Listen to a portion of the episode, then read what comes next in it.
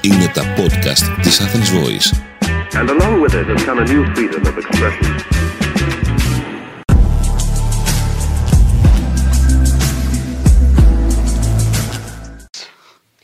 Καλώς ήρθατε λοιπόν για ακόμη μια φορά σε ένα ακόμη επεισόδιο πέρα στο Behind the Lights μαζί με τον Μάριο Τσουλχάι, τον ήρωα πίσω από τις οθόνες, τον Μίλη Σουλοβάρη και τον ήρωα που μου έχει σώσει εμένα τη ζωή προσωπικά 7.000 φορές, τον Danny Ntarlas. Danny Ntarlas, σε ευχαριστούμε πάρα πολύ και γιατί μαζί σου φτάσαμε το 1.000.000 στην πρώτη ταινία μας. Εντάξει, τον είδα. Πολύ σημαντικό, πολύ σημαντικό. Πάρα πολύ σημαντικό. Όχι, εμένα είναι πολύ σημαντικό, ρε παιδιά. Και η δεύτερη ταινία. Και η δεύτερη ταινία εκατομμύριο μαζί με Danny Ntarlas. Πάλι με Danny Ntarlas. Ακριβώς. Πολύ δυνατό. Γιατί είναι ένα το όνομα, μια ιστορία όμως. Εννοείται. Πλάτη σε όλα. Πλάτη. Λοιπόν, Danny Ntarlas. Δεν είναι πλάτη όμως. Όχι, πλάτη δεν είσαι. Όχι. Είσαι τείχος όμως. Συνικό.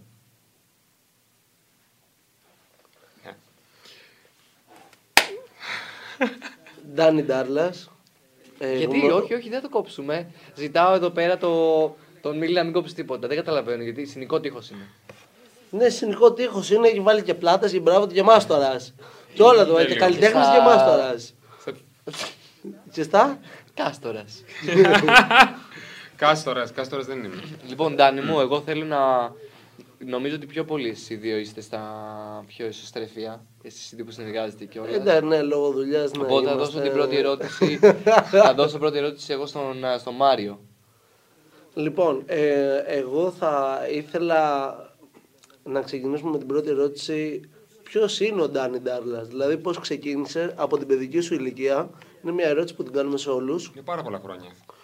Ξεκίνησε Ξεκίνα και εδώ είμαστε. Καλά, μην μου πας τώρα πολύ πίσω, πήγαινε πρόσφατα. Καλά, θα πάω τώρα 15 Μαΐου του 1990. Πήγαινε 3-4 χρόνια πριν να αποφασίσεις να ασχοληθείς. Γεννήθηκα στο Μαρούσι. Ναι. Κι εγώ. Κι εσύ. Και η μισή Αθήνα. Ωραίο πράγμα. Τόσο μεγάλος είναι ο Δήμος Αμαρουσίου. Όχι, απλά έχει τόσο μεγάλα εμπνευστήρια. Ναι. Σ' ακούμε. Α, να πω για μένα τώρα. Ωραία, καλά θα πάει και αυτό. Εγώ γεννήθηκα στην Αθήνα. Η μάνα μου κρητικιά.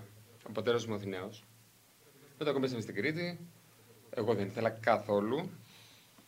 Πήγα 18, σηκώθηκα και έφυγα τρέχοντας. Καλά, βασικά είναι πάρα πολύ ωραίο στον Άγιο Νικόλαο, απλά δεν. Ήθελα τη βαβούρα, εσύ. Δηλαδή, όντως πραγματικά με τη βαβούρα το ήμουνα. Σε τι ηλικία έφυγες από την Αθήνα? 18. Όχι, 18 έφυγα από την Αθήνα. Από την Κρήτη. Από την Κρήτη έφυγα 18. Από την Αθήνα 6. 6 έφυγα από την Κρήτη. Κάντε το την πρόσθεση. 6 χρονών δεν ξέρω αν θα μου έλειπε η βαβούρα από κάτι. Όχι, μου έλειπε η βαβούρα όταν ήμουν στην Κρήτη. Δηλαδή ένιωθα ότι ήταν πάρα πολύ ήσυχα. Αν έχετε καεί κι εσείς, εννοείται ότι στα 18 έφυγε από την Κρήτη και ήρθες στην Αθήνα. Πάμε μετά. Αυτό, μπράβο. Ήρθες στην Αθήνα. Φοιτητής, ήμουνα στην ρομποτική στη Χαλκίδα. Α, ωραίο. Δεν το ξέρατε αυτό. Εγώ το ήξερα βέβαια. Ναι. Μετά ξανά πήγα Κρήτη, ναι. Γιατί λέω να προσπαθήσω να περάσω κάτι στην Αθήνα, μην πηγαίνω από την Χαλκίδα. Κατέβηκα Κρήτη, ξανά έδωσα Πανελλήνιες, πέρασα στο ΤΕΙ πληροφορική πολυμέσου στο Ηράκλειο, στην Κρήτη. Μετά λέω, ας κάτσω. Δύο φορές. Σου άρεσε? Μου άρεσε. Ωραία ήταν. Ήταν στην αρχή λίγο δύσκολο, αλλά μετά το βρήκες. Έκλαψα λίγο, αλλά έκατσα. Κατάλαβες. Ωραίο αυτό. Και απλά μετά μου τη ψιλοβάρεσε γιατί έπαθε ένα τροχαίο. Το οποίο όλα καλά, βέβαια. Για μιλάμε, φαντάζομαι. Ναι. Είμαι άρτιος. Δόξα τω Θεώ. Και απλά εκεί πέρα μου άλλαξε όλη τη ζωή. Δηλαδή γύρισα και είπα ότι δεν γίνεται. Θέλω να κάνω αυτό που γουστάρω και ήταν στην ουσία το θέατρο και η μουσική. Και τα παράτησα όλα, ανέβηκα στην Αθήνα το 2011 σε ηλικία 21. Προδίδομαι συνέχεια. Έδωσα τις εξετάσεις μου, μπήκα στις σχολές, τέλειωσα το Εθνικό Οδείο, σαν καθηγητής φωνητικής. Εγώ δεν ήξερα τίποτα από όλα αυτά. Δεν το ξέρεις. Ρε εσύ, ένα ολόκληρο πάπυρο που έχω πάνω από το στούντιο, δεν το ήξερες ποτέ. Καλά. Όχι. Ο Βαγγέλης όταν έρχεται για τις ταινίες. Και όχι, πάντα του λέω πεις κλείσει τα φώτα γιατί δεν μπορώ τα φώτα. Ναι, σωστό και αυτό το λέει. Πάντα, κλείσει τα όλα. Μόνο μου έχει έρχεται. Ισχύει. Έχω λαμπλαματάκια μου. Τι σπάθε, τόσο νέος. τόσο νέος. Το Αλτσχάιμερ θερίζει. Ναι, η αλήθεια είναι αυτή. Ναι, και με τη μουσική. Στην ουσία τελειώσα τη μουσική, τελειώσα αυτά. Μετά φτιάξαμε μια μπάντα με κάποια παιδιά, με τον Γιάννη Χατζηγιωργίου, τον Μπάρτο Χαρσολιά και τα παιδιά. Και κάναμε τους Radio Act, ναι, μέσα στην Panic τότε. Σαν μπάντα, ακόμα ένα πλήκτρα και back vocals και κάποιες φορές φωνή. Μετά αυτό σιγά σιγά έσπασε. Και εκεί πέρα λίγο ήταν η φάση που δεν ήξερα τι να κάνω. Δηλαδή δεν ήξερα τι να κάνω, να ασχοληθώ με τη μουσική, να τα παρατήσω. Είχες ήδη όμως το πτυχίο φωνητικής. Ναι, το είχα, αλλά δεν με πολύ ενδιέφερε το να κάνω μάθημα. Αν και έκανα μαθήματα σε παιδιά. Ό,τι έχεις ασχοληθεί, έχεις γίνει πλήρης πτυχημένο. Δηλαδή, όταν έλεψες. Ναι, ειδικά στο τραγούδι, μόνο Eurovision έχω πάει. Το τραγούδι είναι κάτι το οποίο ξεκινάει τώρα για εσένα. Είναι η πρώτη κυκλοφορία έτσι, που έγινε. Ναι, πριν, μετά από χρόνια. Μετά από χρόνια, πριν 2 μήνες έγινε η κυκλοφορία. Ναι, περίπου 2-3. Αλλά πάντως τουλάχιστον με τα βίντεο κλιπ, με ό,τι έχει να κάνει με κινηματογράφο, βίντεο κλιπ, ταινίες, όλα αυτά. Νομίζω ότι έχεις τερματίσει πλέον. Κοίτα, στο βίντεο κλιπ έκατσα εντελώς κουλά, γιατί πολύ απλά δεν με υποσχολούσε καθόλου. Δηλαδή, καθόλου όμως. Το θέμα βίντεο κλιπ και σκηνοθεσία και αυτό. Άσχετα ότι μικρός, έλεγα στη μάνα μου, τι θες να γίνεις όταν μεγαλώσεις. Και της έλεγα, ηθοποιός. Θα πετάνεις στην ψάθα. Έγινε την επόμενη μέρα, τι θες να γίνεις όταν μεγαλώσεις. Σκηνοθέτης. Α, σκηνοθέτης, γιατί σκηνοθέτης. Για να σκηνοθετώ και να παίζω σε αυτό που θέλω. Ναι, το έλεγα κοροϊδευτικά. Επένδυσες όμως το που έκανες. Δηλαδή, εγώ σε παραδείγμα, όταν ήσουν από τους λίγους που έδινε για τη δουλειά του, επένδυσες και επένδυσε χοντρά. Να έχει το δικό του εξοπλισμό, να κάνει πράγματα. Δηλαδή, εμένα αυτό μου άρεσε. Όταν δηλαδή σε γνώρισα, μου έκανε εντύπωση το ότι επειδή φαίνεται ότι αυτό που κάνει το γουστάρι, και το κατάλαβα πολύ πιο όταν έμαθα ότι όλος ο εξοπλισμός που έβλεπα, που έφερνες πάντα, είτε ήταν κάτι δικό μου, είτε ήταν κάτι της ομάδας, είτε ήταν κάτι δικό σου, είτε ήταν δικός σου εξοπλισμός. Ναι, ισχύει. Και ένας πολύ ακριβός εξοπλισμός. Ναι, δόξα τω Θεώ, αυτό φρόντισε η Μανούλα. Σε αυτό το κομμάτι. Ενώ η Μανούλα που μου έκανε οικονομίες. Ναι. Και μπορούσα και το έκανα. Εντάξει, άλλοι τα τρώνε στα μπουζούκια όμως και στα ποτάκια, στα ξενία και στα αυτοκίνητα. Ένα πράγμα ρε παιδί μου δεν μου αρέσει το ποτό. Εσύ τα επένδυσες. Εγώ θα πω και κάτι άλλο. Όλη αυτή η επιτυχία που έχει κάνει ο Ντάνι στα βίντεο κλιπ και όσοι άνθρωποι ακολουθούν τη δουλειά του και βλέπουν μήνα με μήνα σε τι ονόματα κάνει βίντεο κλιπ. Και αν δεν το κάνεις, θα πας τώρα να ακολουθήσει τον Ντάνι. Για να βλέπει και εσύ πρώτο και να ενεργοποιήσει και το καμπανάκι, για να βλέπεις πρώτο τι δημοσίευσει που κάνει και τις συνεργασίε που έχει. Ναι, βασικά στο YouTube, στο Danny Ntarlas, είναι μια κόκκινη φωτογραφία με αυτό το πρόσωπο εδώ. Αλλά πιο πολύ για τη μουσική με ενδιαφέρει. Το υπόλοιπο εντάξει, δεν είναι στο δικό μου κανάλι τα τραγούδια, οπότε. Ναι, αλλά. Είναι σημαντικό οι συνεργασίες που κάνεις. Εμένα μου αρέσουν πάρα πολύ, αλλά το βασικότερο συνεργασίες που θέλω να πω. Είναι ότι δεν με νοιάζει ποιος είναι ποιος. Δηλαδή δεν έχω τσεκάρει ποτέ. Είναι δουλειά. Το ναι, δουλειά. Δεν έχω τσεκάρει ποτέ. Και το κομμάτι μου αρέσει πάρα πολύ. Δηλαδή, άμα το τραγούδι μου αρέσει, μπορεί να το. Δηλαδή, τύπου. Να βάλω από την τσέπη μου λεφτά άνετα. Το έχω κάνει πολλές φορές. Μόνο και μόνο για να βγει αυτό που θέλω να βγει. Εγώ θέλω πάντως να ολοκληρώσω αυτό που πήγα να πω προηγουμένως.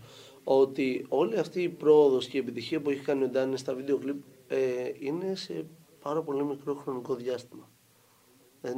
Σε διάστημα 2-3. 18 ξεκίνησα με το Γιωργαντή. Ναι, αλλά είχες μια απότομη παύση λόγω καραντίνας. Δεν είχαμε ακριβώς παύση. Ήταν λίγο παράξενα. Απλά ήταν ότι. 20-21 δεν τα πιάνουμε σαν χρονιές. Ναι, δηλαδή το 2021 εμείς είχαμε πολλή δουλειά γενικά, αλλά ήταν όλα πολύ μικρά project γιατί στην ουσία ο κόσμος δεν είχε να επενδύσει. Δηλαδή δεν είχαν λεφτά, παίρνανε ένα επίδομα. Οπότε από αυτό το επίδομα ήταν τύπου πάμε κάπου στα κλεφτά, μην μας πιέσει κανένας. Ναι. Γιατί δεν είχαμε άδεια παράδειγμα στην πρώτη καραντίνα, ειδικά που ήταν πιο αυστηρά τα πράγματα. Να κάνουμε ένα βιντεάκι που πούσε μια λάνα και να βγει για να κυλήσει όλο αυτό. Οπότε πήγε κάπως έτσι στην αρχή. Μετά, η αλήθεια είναι ότι τα πιο μεγάλα κλιπ ήρθαν νομίζω και γύρω Σεπτέμβριο του 2021 ξεκινήσανε. Δηλαδή τύπου 1,5 χρόνο περίπου τα πιο μεγάλα. Που άρχισε να τρέχει όλο αυτό πιο δυνατά και καθαρά με το δικό μου όνομα μόνος εννοώ. Δηλαδή, χωρίς υπάρχει κάποιο. Κάποιο βίντεο κλιπ ως τώρα από αυτά που έχεις κάνει, που έχεις ξεχωρίσει, που θα έλεγες ότι είναι το αγαπημένο σου. Ναι, από τα αγαπημένα μου είναι 2. Εντάξει, βασικά είναι αρκετά που μου αρέσουν πάρα πολύ και το καθένα έχει το δικό του το δικό του λόγο, και για αυτό, και το δικό του λόγο που μου αρέσει πάρα πολύ και το ξεχωρίζω, αλλά θα πω δύο, γιατί το ένα είναι άκρα σαν καλλιτέχνες. Το ένα είναι της Άλκης Πρωτοψάλτη που είχαμε κάνει πριν 1,5 χρόνο, το οποίο ήταν πολύ ωραία εμπειρία γενικά και πάρα πολύ δημιουργική συνεργασία συνολικά. Και το δεύτερο ήταν το Φυτό, το οποίο είναι ένα τραγούδι, το Φυτό, ναι, το οποίο είναι του Ρομίλου, είναι ένας τράπερ από την Κρήτη, φίλος, το οποίο εντάξει δεν έχει πάει τόσο καλά στα νούμερα, αλλά εμένα προσωπικά και σαν τραγούδι αλλά και σαν βίντεο κλιπ είναι ουσιαστικό.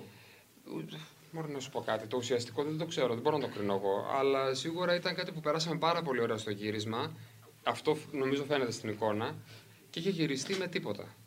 Το είχαμε κάνει νομίζω στην πρώτη καραντίνα, όχι στην πρώτη, στη δεύτερη καραντίνα, κάπου εκεί, άμα θυμάμαι καλά.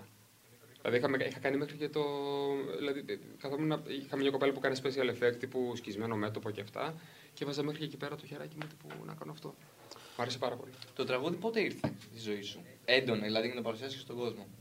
Και τα πρώτη φορά ήρθε το 2015 με την μπάντα, τους Radio Act. Μετά, στην ουσία, ήταν και τα οικονομικά θέματα, γιατί όταν δεν έχεις δουλειά, δεν μπορείς να επενδύσεις κιόλας στην αρχή. Οπότε είναι πρόβλημα αυτό. Και εκεί πέρα λίγο άρχισα να μην μπορώ να το κυνηγήσω, να το τρέξω όπως ήθελα και αυτά. Επίσης είμαι και λίγο τελειομανής, θα το πούμε κι αυτό. Και με πιάνει λίγο τύπου, άμα δεν είναι όπως το θέλω, γίνομαι έξαλλος. Υπέφτει ψυχολογικά, κοίτα τώρα πώς εγώ τα δένω, γιατί κατά βάθος έπρεπε να είμαι παρουσιαστής. Και γι' αυτό το λόγο έριξα να παίρνω τα αρχεία και να μοντάρω τα δικά μου κλιπ και σιγά σιγά άρχιζα να κάνω βίντεο κλιπ έτσι. Δηλαδή πριν από αυτό δεν είχα καμία σχέση. Ναι, οπότε ουσιαστικά ξεκινάς παίρνοντας το δικό σου υλικό για να βάλεις τη δικιά σου πινελιά, τη δικιά σου φαντασίωση και συνειδητοποιείς ότι αυτό έχει ένα ωραίο αποτέλεσμα. Και λες, γιατί ωραίο, δεν ξέρω. Μεν μου άρεσε πάντως. Να σου πω κάτι. Θεωρώ ότι ένα ωραίο αποτέλεσμα είναι και ένα αποτέλεσμα που θεωρείται ωραίο όταν ανταμείβεται. Είτε αυτό είναι από σχόλια, είτε είναι το οικονομικό. Που στην προηγουμένη περίπτωση ανταμείβεσαι και από τα δύο. Ναι. Οπότε... Δεν ξέρω τι θέλω. Γιατί ο κόσμος μόνο μπορεί να κρίνει αν κάτι είναι ωραίο, αν αρέσει την πλειοψηφία. Σίγουρα. Και η αλήθεια είναι ότι... Δηλαδή, εγώ δεν μπορώ να κρίνω. Όντως, άμα είναι καλά τα κλιπ που κάνω ή τα τραγούδια που κάνω, αλλά αυτή είναι η ματιά μου. Δηλαδή, αυτό βλέπω και αυτό κάνω. Τώρα, από εκεί και πέρα... Ποια θεωρείς ότι είναι η μεγαλύτερη δυσκολία που έχεις συναντήσει σε κάποιο βίντεο κλιπ? Δηλαδή, κάπου που να μην πήγανε καλά τα πράγματα. Ναι, αλλά κάπου... εννοώ ότι σε κάποιο που να πεις δεν γίνεται να πάει χειρότερα. Σε μένα. Καλά, θα πω τώρα όχι, θα πω καλά και σε μένα. Αλλά εντάξει, όχι, θα μπορούσε να πάει χειρότερα, αλλά εντάξει, υπήρχε καλή... Αύρα. Καλή αύρα, πέρα από κάποια προβλήματα. Πολλές φτάνει μόνο αυτό. Ναι, εντάξει, άλλο αυτό. Όχι, πρόσφατα έγινε ένα ωραίο σκηνικό, το οποίο δεν θα πω σε ποιο κλιπ είναι, γιατί το έσωσα. Το οποίο, ρε παιδί μου, δεν προλάβαινα να κάνω το μοντάζ. Είχα βγει τελείως off. Είχα κάνει περίπου 17 βίντεο κλιπ τον περασμένο μήνα και ήμουν σε κατάσταση λίγο να είμαι σωστό στο deadline, που δεν είμαι ποτέ σωστός στο deadline, να είμαι ειλικρινής. Ναι, όχι, το επιβεβαιώνω εγώ, παιδιά. Ναι, δηλαδή ποτέ. Όταν ζεράμε 3 η ώρα η ταινία, 2 και 50 την έχεις στείλει στην Ελλάδα. Ναι, αυτό ακριβώς. Οπότε με πιάνει πανικός και λέω ότι πρέπει να είμαι σωστός, πρέπει να είμαι σωστός. Ήταν η τραγουδιστής, ήταν. Πολύ συμπαθής τέλος πάντων για αυτά, οπότε ήμουν και λίγο σε κατάσταση τύπου ότι θέλω να βγει όπως θέλω να βγει αυτό. Και δίνω το μοντάζ αλλού τουλάχιστον για να γίνει μια προπαραγωγή και να κάνω μετά τις αλλαγές ώστε να κερδίσω χρόνο. Και τη μέρα που ήταν να στείλουμε το πρώτο draft, ακούω τα ωραία τα μαντάτα ότι χάθηκε όλο το υλικό με το βίντεο κλιπ. Α, δεν στο κοπήσανα, δεν έχουμε μιλήσει. Ναι, πολύ ωραία ερεμιστικά πήρα εκείνες τις μέρες. Σχετικά πρόσφατο είναι αυτό. Ναι, δεν είναι εβδομάδα είναι. Και. Για τελικά έγινε οράκου τώρα να δεις. Δεν είμαι πολύ περήφανος, αλλά η αλήθεια είναι ότι δεν ευριάζω εύκολα και το ξέρω. Βασικά θα πετάξω τα καρφάκια μου, αλλά δεν είμαι από αυτούς που θα κρατήσω μανιάτικο και δεν έχω κρατήσει μανιάτικο. Αλλά εκνευρίζομαι πολύ, δηλαδή τρώω έκρηξη. Και απλά ήμουνα πολύ κακούλης. Διαχυτικός. Ναι. Θα έλεγε κανείς. Ναι. Έντονος. Ναι, νάρκισος. Ναι. Και νάρκισος, ναι. Από όλα ήμουνα. Αλλά τελικά τέλος πάντων πήρα το σκληρό δίσκο, πήγα σπίτι μου και τα επανέφερα όλα τα αρχεία. Δεν ξέρω πώς. Έχεις πρόβλημα και εσύ με το σκληρό του δίσκο, έχεις πρόβλημα με το κινητό σου, τον υπολογιστή σου. Τι θες να repair όταν έχεις εδώ πέρα τον Danny Ntarlas. Ναι, I Danny. Κατάλαβες. Αλλά απλά με πήγε λίγο πίσω μετά αυτό. Μονταζιακά και τέτοια και το άγχος πάρα πολύ. Γιατί ήταν τύπου 2 μέρες μέχρι να σκανάρει το δίσκο, να περαστούν σε άλλο δίσκο για να. Αυτό. Ήταν 2 μέρες δηλαδή πραγματικά που ήθελα να. Να πεθάνεις. Ναι, ήθελα. Όχι, ήθελα. Κυριολεκτικά είχα μπει σε μια φάση να ψάξω αεροπλάνο να πάω Κρήτη. Δηλαδή τύπου έλεγα δεν αντέχω. Ωραία πράγμα αυτό να σε πιάνει. Κοίτα, εγώ το έζησα. Ο Μάριος το έζησε. Γιατί με έψαχνε 2 μέρες. Το σηκώνει και του λέω: Έλα, να σου πω λίγο. Δεν ξέρω, του λέω που είσαι εξαφανιστεί, να σου πω λίγο. Καλά, ρώτα μου αν είμαι καλά. Του λέω: Για το σήκωσε, λογικά είσαι. Ναι, ήμουν έξαλλος γενικά. Α, και σε μένα μου είπε: Έχεις κάτι μαζί μου, γιατί δεν με ρωτάς να είμαι καλά. Ναι, ρε, γιατί εσύ παίρνεις τηλέφωνο. Εσύ τον έχεις πάρει χαμπάρι τελευταία. Παίρνει τηλέφωνο, σου λέει τι θέλει και μετά το κλείνει. Ναι. Και σου λέει τύπου: Σαββάτο τι κάνεις, πρέπει να γίνει αυτό. Καλά, είσαι καλά. Για να το σήκωσες είσαι. Έχω μια λογική. Γιατί. Εννοείται. Υπάρχει κάποιος αγαπημένος καλλιτέχνης που έχει συνεργαστεί, δεν συζητάω για το βίντεο κλιπ, που να σου έχει δώσει τόσο όμορφο κλίμα και ωραίο vibe, το οποίο να είναι ο αγαπημένος, με το που βλέπεις μήνυμα συνεργασίας από το συγκεκριμένο καλλιτέχνη, λες ναι, δεν με νοιάζει τι θα φτιάξουμε, τι θα κάνουμε, ναι. Η Τσαγκρινού η Έλληνα, που μου βγαίνει πολύ αβίαστα. Γιατί? Μαζί. Γιατί ξέρεις τι γίνεται, είναι πάρα πολύ ήρεμη δύναμη. Ισχύει. Και είναι λίγο... Ελενάρα. Στέλνουμε και φίλια στην κάμερα. Είναι ρε παιδί μου λίγο... Η Έλενα είναι τύπου... Θα της πεις να σου πω, πάμε στο βουνό να κάνουμε ένα πλάνο. Θα σου πει, πάμε στο βουνό να κάνουμε ένα πλάνο. Δεν θα σκέφτηκε πολύ τύπου... Πώς θα βγω, πώς θα αυτό, πώς θα κοινώ. Όχι. Σε αφήνει να δημιουργήσεις. Ναι, σε αφήνει να δημιουργήσεις και εμπιστεύεται. Δηλαδή, και αυτό με κάνει να γουστάρω κι εγώ να είμαι πιο δημιουργικός και να μην φοβάμαι. Γιατί πολλές φορές φοβόμαστε κιόλας οι δημιουργοί. Το να πούμε ότι να κάνουμε αυτό το πλάνο. Εγώ μπορώ να επιβεβαιώσω αυτό που λέγεται Τζαγκρινού. Γιατί έτυχε να είμαι σε ένα βίντεο κλιπ μαζί με τον Ντάνι. Και πήγα διστακτικά, λέω, δεν ξέρω τι να κάνω. Ήτανε για backstage. Και αρχίζω και στείλω ένα φως και λέω, παιδιά, θέλω να κάνουμε αυτό, αυτό και αυτό. Και να αρχίζω να κρατάω το βίντεο κλιπ λίγο πίσω. Ουσιαστικά 10 λεπτά κρατάω. Δεν είναι ότι... Αλλά ήταν τέτοιο το κλίμα εκείνη τη στιγμή που το λιγότερο που θέλω ήταν φωτογράφο. Ήμασταν πολύ πιεσμένοι από χρόνο. Ό,τι και να τσίλεγα ήταν ναι, ξέρω... μέχρι ένα σημείο που... Και είναι και ευγενέστατη. Δηλαδή, είναι ευγενέστατη και σε βοηθάει να βγάλεις και ένα πάρα πολύ ωραίο υλικό. Και δεν υπάρχει κάτι πιο ωραίο για έναν καλλιτέχνη όταν ο άλλος αφήνει να δημιουργήσεις. Συμφωνώ πολύ. Ισχύει. Και το κάνουν και άλλοι όμως. Δηλαδή, τύπου αντίστοιχο είχα ζήσει και όταν είχαμε κάνει με τον Τάσο Ξερχό την Ελικοκίνου. Που ήταν επίσης. Ό,τι της λέγαμε. Δηλαδή, παιδιά, ακούσα τώρα αυτό πραγματικά. Άκουγα τα ηχητικά από τα πλάνα όταν είχαμε γράψει και έκανα το μοντάζ, που ξέρεις, μιλάς και λες τύπου κοίτα αριστερά και δεξιά, πάμε περπάτα και της έλεγα την κάμερα, ναι, μην κοιτάς την κάμερα τώρα και έλεγα ο Χριστέ πώς μιλάς τύπου και δεν έκανα κακό προαίρετα, ξέρεις. Ναι. Και όμως ήταν δηλαδή τύπου άκουγε τον Τάσο ή εμένα ή την παραγωγή, δηλαδή άκουγε τους πάντες. Και είναι πολύ σημαντικό αυτό, γιατί βλέπεις παράδειγμα μεγάλους καλλιτέχνες να είναι πολύ focus σε αυτό που κάνουν εκείνη τη στιγμή. Ναι, το έχω... Και έχει πολύ ενδιαφέρον, που μπορεί να πιστεύουν ο κόσμος είναι το ανάποδο ακριβώς, ότι δεν ισχύει αυτό. Υπάρχουν και αυτά τα άτομα, καλά, σίγουρα υπάρχουν, αλλά υπάρχουν... Πέρα από όλους τους υπόλοιπους αγαπημένους καλλιτέχνες που ζητάμε, θέλω να πεις εσύ πώς φαντάζεσαι τον εαυτό σου σαν καλλιτέχνη και όχι σαν βιντεογράφο, γιατί μου μείνει πολύ στο βίντεο. Θέλω να πεις εσύ, επειδή σαν καλλιτέχνη, πλέον έκανες το τραγούδι, έκανες πλέον κυκλοφορία. Ξέρουμε ότι θα πας πλέον και για τη δεύτερη. Το πώς βλέπεις τον εαυτό σου, τι θα θέλεις να κάνεις, ο κόσμος θα σε μάθει και σαν καλλιτέχνη και όχι μόνο σαν βιντεογράφο που έχουμε εστιάσει. Ναι. Γιατί νομίζω το πιο βασικό πλέον που εστιάζουμε είναι η καλλιτεχνική φύση που έχεις και από ό,τι καταλάβαινε έχεις και από μικρός, που σπούδες, που έκανες, ναι, που επένδυσες κτλ. Κοίταξε τώρα... Πες μας κάτω τον επόμενο τίτλο. Ποιο είναι το επόμενο κομμάτι? Α, δεν ξέρω. Μην μας το πεις. Δεν ξέρω. Είναι αυτό που ξέρεις, γράψεις το κομμάτι και έχουμε τώρα γράψει τύπου 3 κομμάτια. Είναι ερωτικό. Είναι καλοκαιρινό. Είναι καλοκαιρινό. Ναι. Και καλοκαιρινό. Είχαμε μία συζήτηση πιο πριν. Γιατί δεν πατάς το AI να σου βγάλει τραγούδια. Εγώ τις προάλλες είχα δει ένα μοξικόληψο που είχαν κάνει. Που είχαν κάνει με το ChatGPT. Ναι. GPT, αυτό... μην το βαρύτευσε και τα κανόχαλια. Να σου πω. Και το είχα δει που είχε πει το... Δεν είχα εγώ ιδέα ότι υπάρχει το πράγμα. Είναι τέλειο. Και είχαν πει τύπου να γράψει ένα πείμα, είχαν γράψει και λέει πες μου ένα πείμα στα ελληνικά και τους έφτιαξε ένα πείμα που είχε να κάνει με το διάστημα και αυτό. Μπορείς να βάλεις εσύ τα στοιχεία. Ρε σιρεό, τι τέλειο είναι αυτό, να το χρησιμοποιήσουμε για στίχους. Εξαιρετικό.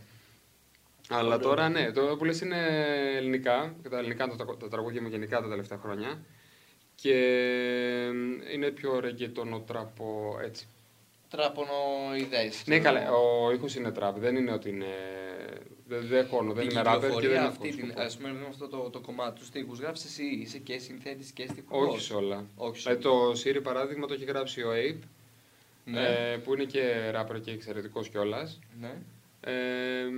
Στην παραγωγή ήταν ο Άζωτος, ο Λευτέρης, ο Άζο. Αλλά παρόλα αυτά κάνεις και εμείς την παραγωγή. Αλλά ναι, αυτό θέλω να πω. Στην ουσία έβαλα λίγο το λιθαράκι μου, όχι.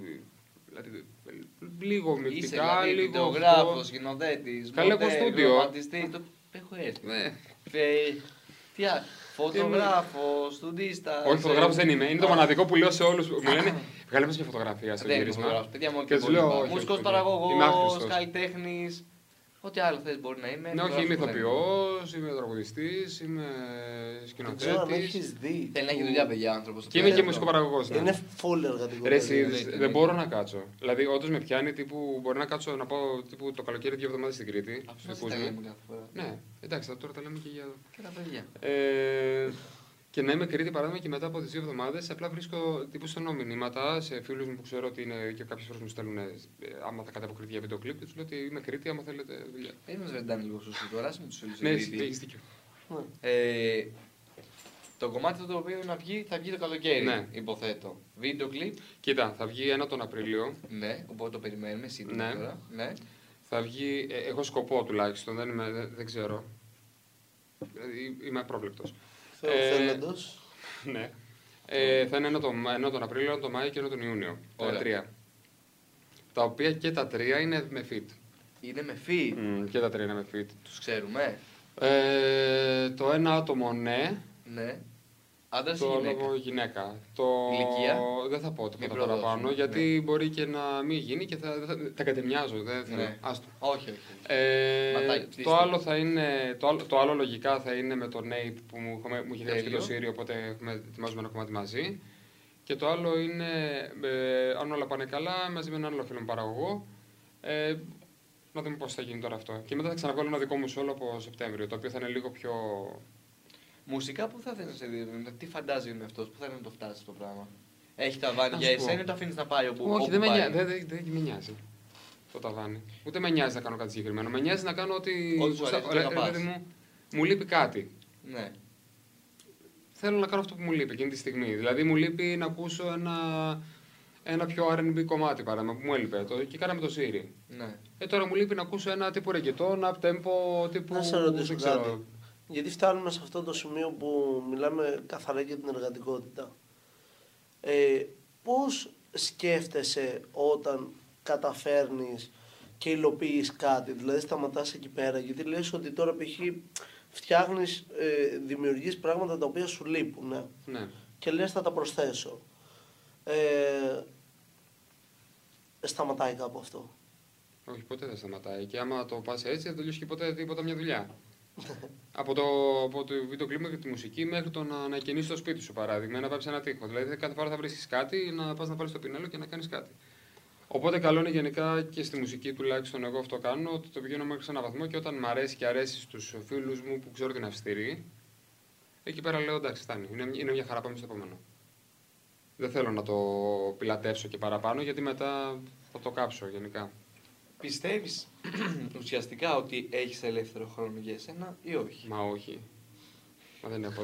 Επειδή πάμε πάρα πολλά παιδιά εκεί έξω που γενικότερα είναι το μεγαλύτερο, καλά αν όχι το 50% της ημέρας, το ξοδεύουν στην εργασία τους. Και όλοι νομίζω ότι κάνετε μάκια από εμάς που λέει ότι... τα 2/3 της ημέρας. Ναι, τα 2/3 σίγουρα. Τουλάχιστον. Ένα περίπτωμα που θέλει τώρα να ξεκινήσει κάτι. Mm-hmm. Θα του έλεγες να επενδύσει χρήμα ή χρόνος σε αυτό που θέλει να κάνει? Χρόνο. Γιατί όχι χρήμα? Γιατί εγώ είμαι και λίγο το πάω και εκ του ασφαλούς. Δηλαδή, κοίταξε, ο χρόνος μπορεί να λέμε ότι είναι χρήμα. Εκεί θα καταλάβεις. Αλλά για μένα πιο πολύ το χρήμα φέρνει χρόνο. Σε κάψα. Το χρήμα φέρνει ευθύνη. Ναι, φέρνει και χρόνο όμως. Γιατί. Κοίτα, θα σου πω. Όταν ξεκινάς κάτι, τουλάχιστον έτσι ήταν το δικό μου path. Ναι. Οπότε γι' αυτό το σκέφτομαι και έτσι. Ξεκίνησα κάτι το οποίο έλεγα: OK, δεν έχω να προσφέρω, δεν έχω λεφτά. Τι θα κάνω, παράδειγμα, θα ξεκινήσω να χτίσω ένα πορτφόλιο. Πώς θα το χτίσω? Κάνοντας τσάπα δουλειές. Τέλειος, και εγώ το κάνω. Ωραία. Ακόμα και σήμερα μπορεί να τύχει και να κάνω κάτι, άμα είναι κάτι πολύ σημαντικό που πιστεύω ότι μου φέρει κάτι. Δεν κάνεις κάτι. Οπότε είναι, δηλαδή, γι' αυτό σου λέω το χρόνο πρώτα. Ναι. Γιατί άμα σπαταλήσεις πρώτα πολύ χρόνο σε κάτι που γουστάρεις και το έχεις, γιατί εντάξει, μπορεί να σ' αρέσει κάτι πάρα πολύ και να μην το έχεις. Εμένα μου αρέσει πάρα πολύ ο χορός, αλλά πίστεψε με, άμα πάνω χορέψω θα με. Άστο. Ναι, δε. Οπότε θα σου φέρει χρήμα. Εγώ θεωρώ γενικά ότι άμα δουλεύεις πάρα πολύ και το γουστάρεις πάρα πολύ και έχεις μια αλφα κλίση, ρε παιδί μου, θα σου αποφέρει χρήματα κάποια στιγμή και επιμενονικά. Καλά, εννοείται αυτό. Εγώ θα σου το πω γιατί σε ρωτάω, γιατί θεωρώ ότι και εγώ πολλές φορές πιάνω αυτό μου να μπερδεύεται και να λέει ότι δουλεύεις τόσο πολύ μέσα στη μέρα. Δηλαδή, ξυπνάς το πρωί και εν τέλει μου καταλήξει να είμαστε όλοι εδώ και μετά έχουμε και συνέχεια όλοι. Ισχύει. Μέχρι τις 2-3 το πρωί. Και πάλι το ίδιο πράγμα. Ναι. Απλά νομίζω ότι είναι αυτό που λέμε πολύ σωστή. Δεν πειράζει το να δουλεύεις όλη μέρα γι' αυτό πραγματικά γουστάρεις να κάνεις. Δεν πειράζει αν δεν βγεις σε κλαμπ, δεν πειράζει αν δεν διασκεδάσεις, δεν πειράζει αν δεν βγεις, δεν πειράζει αν. Εγώ, και νομίζω και εσύ και ο Μάριος και ο Μίλτο μου ζητήσει, είμαστε εδώ που δεν έχουν και πολλές αμνήσεις στο παρελθόν από την παιδική ηλικία να έχουν κάνει τρελές. Εγώ λέω από αυτούς που δεν έχει και πολλά τέτοια. Με θυμάμαι πιο πολύ σε δουλειές. Εσύ τι άλλο? Όχι, εγώ είχα. Είχες. Ναι, ίσως γι' αυτό κιόλας δεν κουστάρω τα κλαμπ. Δηλαδή, κλαμπ, ξενύχια, μπουζούκια και αυτά. Εγώ κλαμπ, πολύ... αναγκαστικά λόγω δουλειάς, αν θυμάσαι κι εσύ, Βαγγέλη. Ναι, είσαι λίγο... Μια μεροκάμα εδώ. Ναι. Ναι. Έχω υπάρξει, αλλά... Και εγώ σαν παρουσία. Στην επαρχία γενικά είναι διαφορετικά. Δηλαδή, εμείς βγαίναμε στα κλαμπ από τύπου 12-13. Ναι, εσύ. Κατάλαβες. Οπότε, όταν φτάνεις τύπου 18 και πας φοιτητής, δεν σε απασχολεί αυτό. Σε απασχολεί να μαζευτείς με την παρέα σου σπίτι, να βάλετε μια ταινία, να ψήσετε τίποτα στη σχάρα ή να παραγγείλετε κάτι απ' έξω. Πόσο ξενέρωτος νιώθω. Το πρώτο ή το δεύτερο, ούτε το κλαμπ ούτε το... Το κλαμπ το έκανα μέχρι μια ηλικία, μέχρι τα 16, δηλαδή μου άρεσε πάρα πολύ, γούσταρα. Στα 18 όχι με τίποτα, στα 24 μου τώρα ποτέ. Ούτε όμως μου άρεσε, ξέρεις, και το ψήσιμο να μαζεύω. Δεν μου άρεσε, θα σου πω, ξέρεις, δεν μου άρεσε καθόλου η βαβούρα. Το πω να πάει να πάρει τα κρέατα, ψήσει τα κρέατα, μας κάνει τα κρέατα, ρε. Πάμε.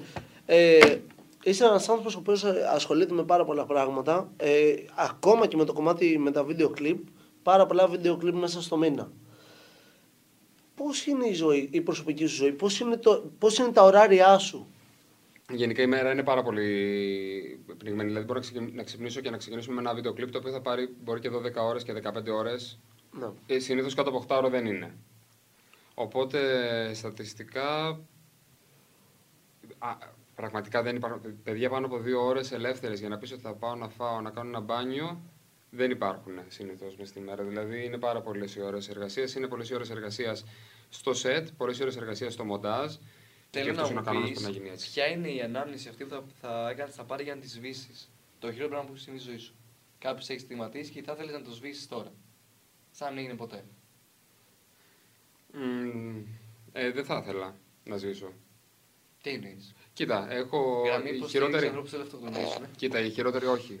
Α, ναι. Νομίζω η χειρότερη ανάμνηση, βασικά δεν είναι ανάμνηση, είναι περίοδος. Ήταν μια περίοδος το 2014 περίπου, 2014-2015, που είχα πέσει σε κατάθλιψη. Γιατί είχα χάσει κάποιους δικούς μου ανθρώπους πολύ αγαπημένους. Οπότε ήταν πιο πολύ το. Από τη ζωή. Από τη ζωή. Α, okay. Οπότε ήταν λίγο. Και ήταν και μαζεμένο το. Ήταν ο ένας ανακολητός μου κιόλας, οπότε ήταν πολύ σημαντικό άτομο. Και δεν θα ήθελα να διαγράψω τη στιγμή αυτή που το μαθαίνω, γιατί πολύ απλά είναι ένα κομμάτι της πραγματικότητας και του κολλητού μου, οπότε δεν θα ήθελα να είμαι απόνος σε αυτό. Αλλά θα ήθελα να μπορώ να διαγράψω την περίοδο που εγώ φυτοζωούσα. Ναι. Βέβαια, αυτά μου σε οδηγεί στο σήμερα. Ισχύει. Αν κάτι είναι να διαγράψω, αλλιώς δεν θα διαγράφω τίποτα. Θεωρώ ότι εδώ που φτάνουμε έχει ενδιαφέρον. Είναι όλα τα βηματάκια και τα λιθαράκια σε καταλήγουν κάπου, οπότε είναι πάρα πολύ σημαντικό όταν να τα βλέπεις και να. Ένα πράγμα να βγάζει μπορεί να έχει καταρρεύσει όλο το υπόλοιπο ή να έχει πάρει άλλη τροπή, να έχει πάρει άλλη κατάσταση. Αυτό που λες έμπρακτα ότι είσαι ευχαριστημένος. Εγώ είμαι πάρα πολύ ευχαριστημένος από τη ζωή μου. Και από το πώς έχει κυλήσει. Ότι θα ήθελα ίσως να είναι λίγο διαφορετική, να την προσαρμόσω διαφορετικά, είναι στο δικό μου χέρι. Και ελπίζω να το καταφέρω, αλλά θα ήμουν αχάριστος άμα πω ότι δεν είμαι ευχαριστημένος είτε με τη δουλειά μου, είτε με την κοινωνική μου ζωή, είτε με τους ανθρώπους που έχω γύρω μου, την οικογένειά μου. Δηλαδή θα ήμουν πραγματικά αχάριστος. Okay. Ωραία. Φτάνουμε προς το τέλος. Φτάσαμε προς το τέλος. Κατάθλιψη. Εδώ τελείωσε, παιδιά, η διαδρομή. Με τον Danny Ntarlas. Ευχαριστούμε πάρα πολύ που ήρθες. Πραγματικά. Εγώ σε ευχαριστώ, αλήθεια. Είσαι σπουδαίος άνθρωπος. Και συνεργάτης. Αυτό το λέμε σε κάθε καλεσμένο, δεν ξέρω, είναι. Ναι, λέμε και σε όλους ότι ήταν ο καλύτερος από πριν, αλλά όχι όλοι το ίδιο λέμε, να ξέρεις. Εντάξει, δεν πειράζει. Εγώ σας πιστεύω. Εντάξει, και εμείς μας πιστεύουμε. Οπότε, σε ευχαριστούμε πάρα πολύ που ήρθες. Ευχόμαστε κάθε επιτυχία. Φεύγω ότι που σηκώνομαι και. Ναι, μπορείς. Ναι, μπορείς να φύγεις, μπορείς να χαιρετήσεις επίσης αν θέλεις. Μπορεί να δώσει και μια συμβουλή για το κλείσιμο. Α, ναι, δώσ' μας μια συμβουλή. Κλείσε εσύ το συμβουλή, ναι, αλλά δεν με κοιτάς τα μάτια. Κοίταξε τώρα, συμβουλή. Η συμβουλή μου είναι ότι. Θα ακουστεί πολύ κλεισέ, ρε γαμώτο. Πάρ' το κινητό, τονείτε πάνω στο τραπέζι. Η συμβουλή όντως θα ακουστεί πολύ κλεισέ, αλλά την πιστεύω 1000%. Και είναι ότι πραγματικά να αγαπάτε τους φίλους σας και τους ανθρώπους που συναναστρέφεστε και δουλειά. Σε αυτό που γουστάρετε. Μην κάνετε αυτό που σας πούνε οι άλλοι να κάνετε, αυτό που πραγματικά εσείς γουστάρετε. Ό,τι είναι αυτό.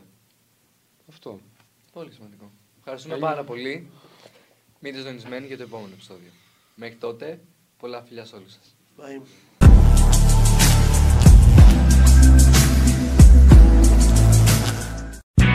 Ήταν ένα podcast από την Athens Voice. Μπορείτε να ακούσετε τα podcast της Athens Voice στο athensvoice.gr και στο Spotify, στο Apple Podcast και το Google Play Music.